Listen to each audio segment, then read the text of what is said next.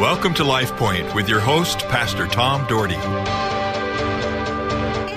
Good morning, folks. It's another great day to walk with God. Thank you for listening. I'm Tom Dougherty, your host of Life Point, and this is, I believe, my 17th year, and I'm certainly enjoying uh, every bit of it. I love the staff here. I love what goes on. I love that we proclaim the Word of God, and that preachers all around, uh, all through the day, you'll hear messages about the Word of God. Today, I'm again in Proverbs. Yesterday I was in Proverbs 16. Today I'm going to take half of that and go to Proverbs 8 and share some verses there and hopefully some verses that will touch and pierce your heart. Ask God right now to open your heart to hear His word. Our Heavenly Father, I pray that people listening will hear the word of God and they would not just hear it, that they would respond to it. God be near to all those listening today. And Lord, if any of them are struggling in any way in their life, that they would call upon you this day and ask for your hand to be with them, your hand to, to direct them.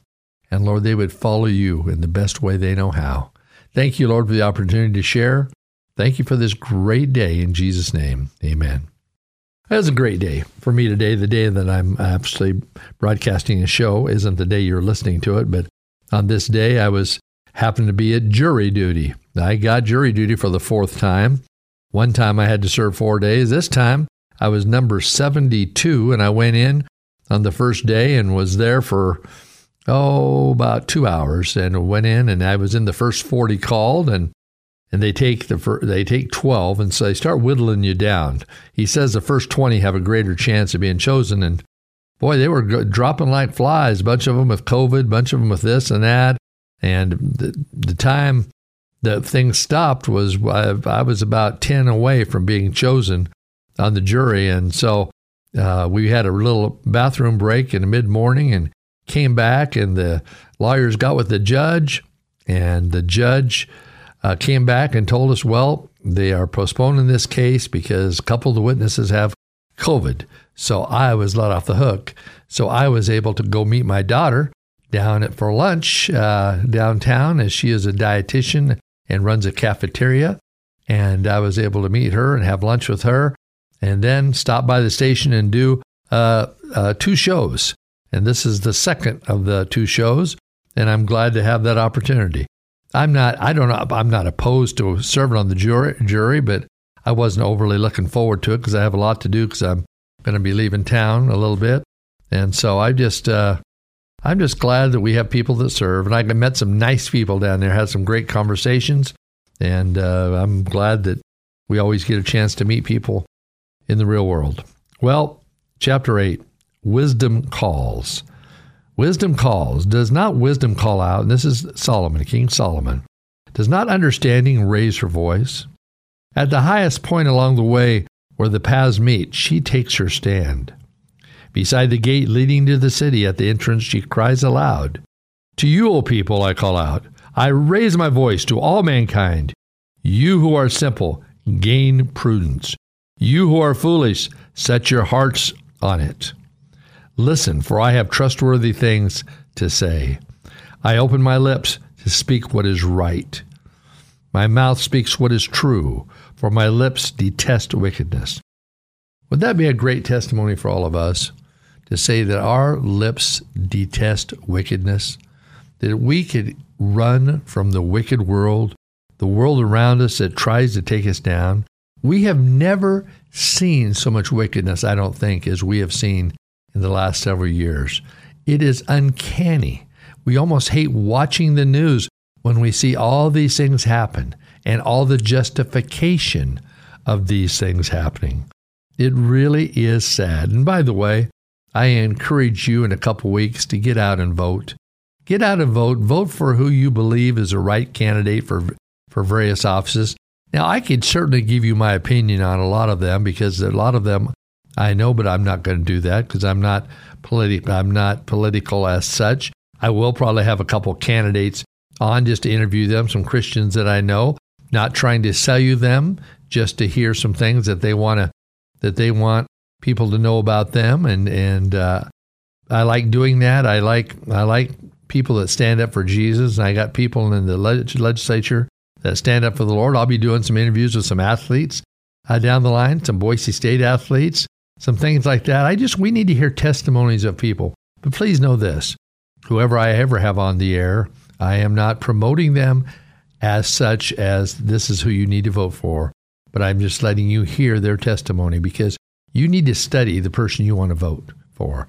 You need to know what they're about, know what they stand for. Do they stand for the things of God? Do they stand for the things that are going to make a difference in this world on the spiritual level? Or do they stand for evil? Or do they push evil? You need to know where your candidates stand. I'd encourage you to get to know them. And uh, like I said, I've been pretty fortunate being around them. I get to know a lot of people, and I certainly there's some I just think the world of, and I see they they do well, and the power of God works in their lives too. So I just uh, I'm excited. I'm excited just to uh, tell you to get out and vote. And by the way, Cloverdale, we have a Cloverdale Church of God. If you're in our area, we have a, a precinct. I can't remember. I think it's maybe 21. I'm not sure.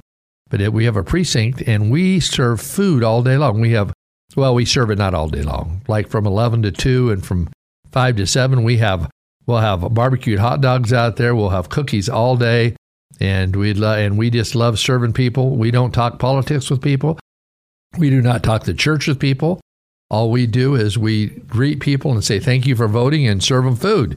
And you say, "Well, Pastor, I don't vote there. I wished I did." Oh yeah, I wish you did too. But guess what? If you want to stop by and have a hot dog, hey, I'm going to be out there most of the time during those times.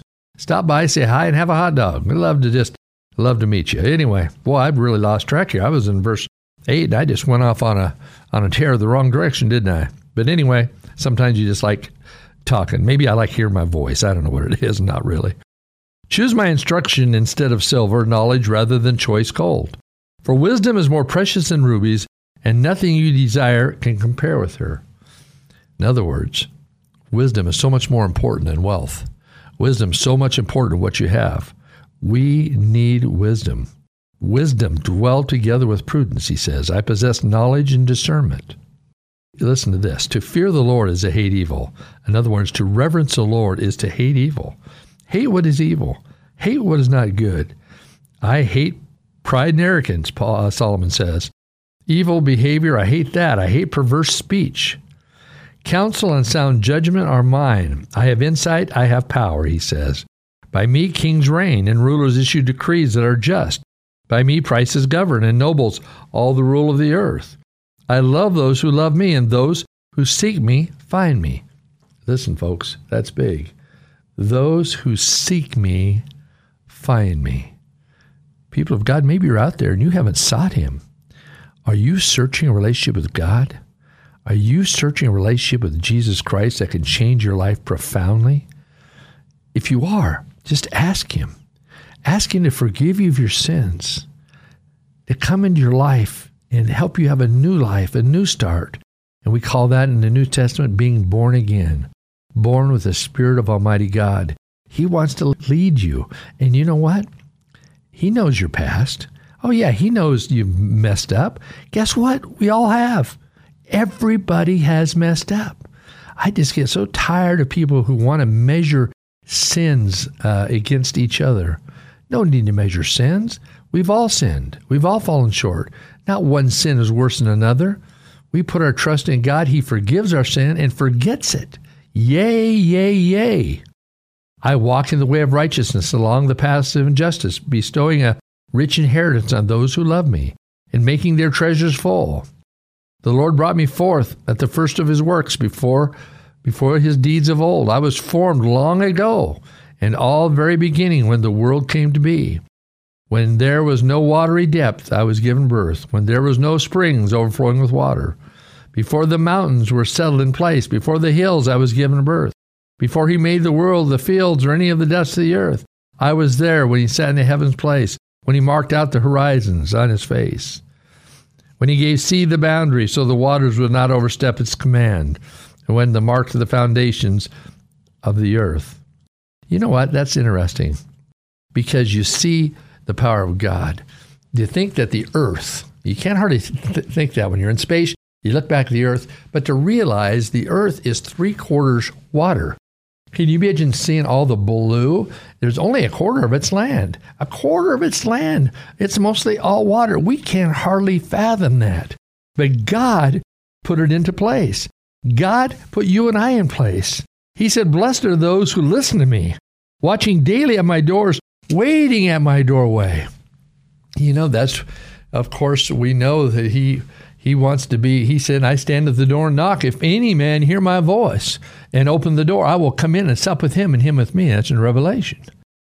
I, I see that picture of Jesus knocking on your heart's door and waiting for you to open it.